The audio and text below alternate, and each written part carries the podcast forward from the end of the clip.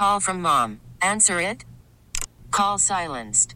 Instacart knows nothing gets between you and the game. That's why they make ordering from your couch easy.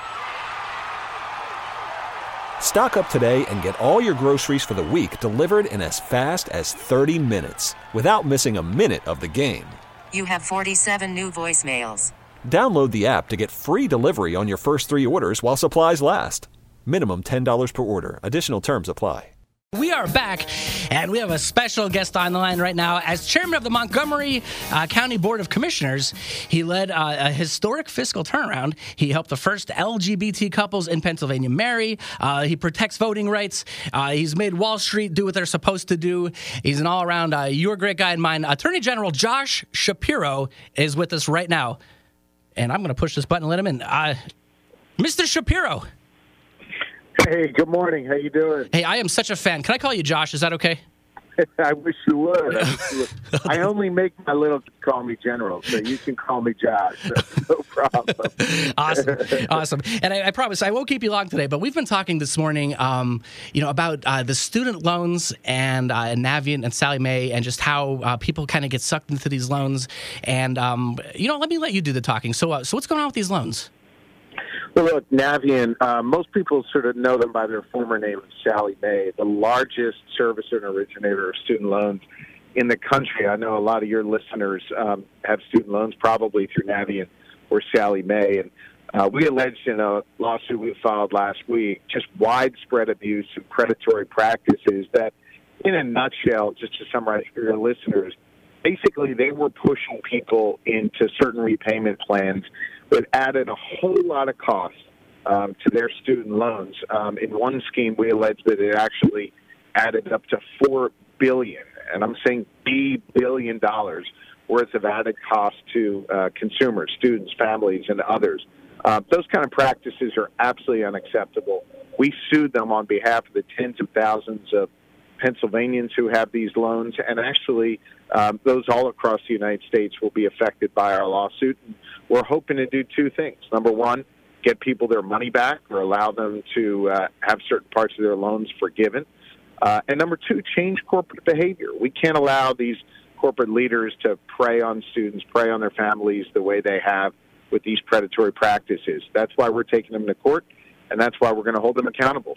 Now, when people talk about these uh, the student loans, um, even some of our texters here, they say, you know, you uh, you knew what you were getting into when you signed up for these loans. Uh, you, you, know, you should have read the fine print. Um, but I, in my mind, I equate this to the uh, the housing crisis, the mortgage crisis that we had. Uh, would you say that they're kind of similar? Well, yeah. I mean, look, we have laws in this country and laws in the Commonwealth of Pennsylvania that are designed to protect consumers, where yes, you have to read the fine print, but there is also a responsibility on the corporations to make sure that they are giving you all of the information. And we allege that in this case, Navient didn't give students all the information. And in fact, in an abusive way, pushed them into certain repayment plans that ultimately cost them more money. Uh, that's simply unacceptable and unlawful. Okay, so uh, let's say if um, if this lawsuit goes exactly uh, perfect the way that you uh, want it to go, uh, what's the outcome? What changes? Look, we're really three things. Number one, we want restitution or loan forgiveness for borrowers, that's the students and their families. Number two, we want to change Navient's corporate behavior so that it never happens again, and hopefully it ups the game of other student loan providers in Pennsylvania and across the country. And third, we want monetary penalties consistent with these kind of future violations. It's very simple. Um, we lay out the facts uh, in our complaint. This is what we seek, and we'll be successful in this lawsuit. Okay, great. And uh, it's kind of breaking up, so I'll, I'll just uh, I have just maybe one or two more questions for you, and then I'll let you go. Um, sure, fire away. You know, in my uh, I don't want to get too personal on this, but I am involved in all of this, and one of the things that um, I noticed that th- there's no protection for students uh, for borrowers on the way of uh, I consider bankruptcy a protection for myself, and I can't do that with these private loans. They they say no. Um, is there any way um, in this lawsuit or any way around that that that might happen that um, students might get extra protections or you know just things that other loans have? Have that these private loans don't have? See, we believe, um, and, and, let me not speak to your specific case, but in general, we believe that students have a lot of these protections, except that in this case, Navient never informed them of those protections, and directly steered them in other ways to avoid those protections. And they did it for one reason and one reason only to put more money in the pockets of their corporate executives. And that is simply unacceptable. Okay. And that's not something we're going to stand for. So you're saying that they actually there were uh, there's avenues people can go to and they're just not finding them out. Right. Again, not speaking about your specific case, but but in general, yes. Right. Yeah. Yeah. Just in general, I don't make it too personal here. That's uh, wow. Okay. Well, I'm going to be following this because uh, I have to. I'll be following it for the rest of my life. Uh, but uh, something just came out that we were, um, you know, was in our news. If you want to talk about it, I don't know. Um, you are suing uh, the president about, uh, let's see, contraceptives. Uh, is that something that you want to talk about just for a minute, or? Sure. Look, absolutely. I mean, the the president of the United States um, is entitled to his thoughts, opinions uh, on the issue of contraception. He is not entitled to violate the rule of law, and he did that last week in putting two new rules in place that will deny two and a half million women in Pennsylvania access to contraceptive care that they are now entitled to. It violates the Equal Protection Clause of the Constitution. It violates uh, various statutes or laws, and it violates the rulemaking process. You know, look, in a nutshell, in order to change a rule, which any president can do, you have to publish the fact that you're going to change the rule or, or create a rule. You then, second, need to actually publish the rule. Third, you need to be open for public comment for a period of time. And then fourth, you finalize uh, the rule. And then it goes into effect. In this case, they just put it into effect. So whether it's violating people's constitutional rights, violating the law, violating the rulemaking process, in this case, um, the president did it all, and that's why we sued him yesterday. Uh, we'll be seeking injunctive relief so that this um, is not in effect, and the two and a half million women who need access to contraception, which is important for your listeners to know, sometimes involves birth control. A whole lot of times involves um, the uh, health of women and health care for women.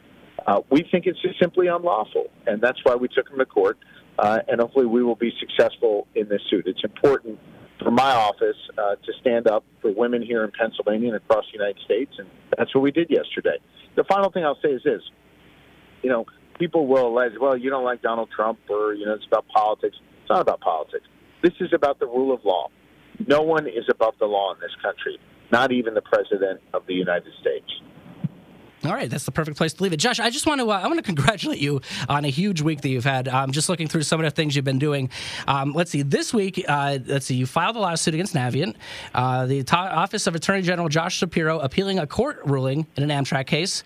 Uh, let's see, uh, you went after a doctor uh, charged with illegally writing 332 prescriptions for hydrocodone, and let's see, and you're going after this contraceptive thing. So your week this week is bigger than anything in my life. So I just I want to congratulate you on that. And uh, you know, I think left or right. Um, you know, I think that you're just you're going to help us all. So I appreciate that. And uh, before I let you go, uh, my fiance would kill me if I didn't ask you. Uh, at the DNC, you had these T-shirts. Okay, they were the most comfortable things I've ever touched in my life. How do I get some more? I need like, just the whole wardrobe.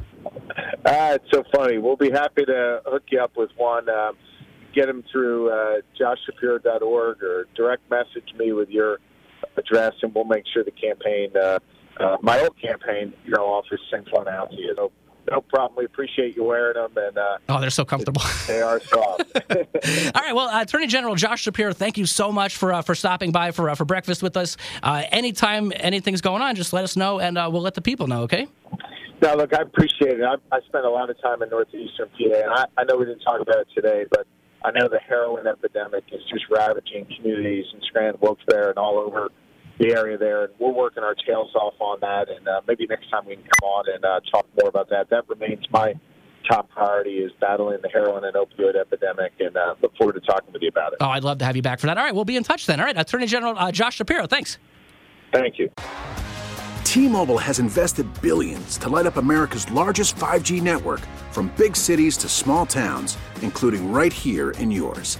And great coverage is just the beginning. Right now, families and small businesses can save up to 20% versus AT&T and Verizon when they switch. Visit your local T-Mobile store today.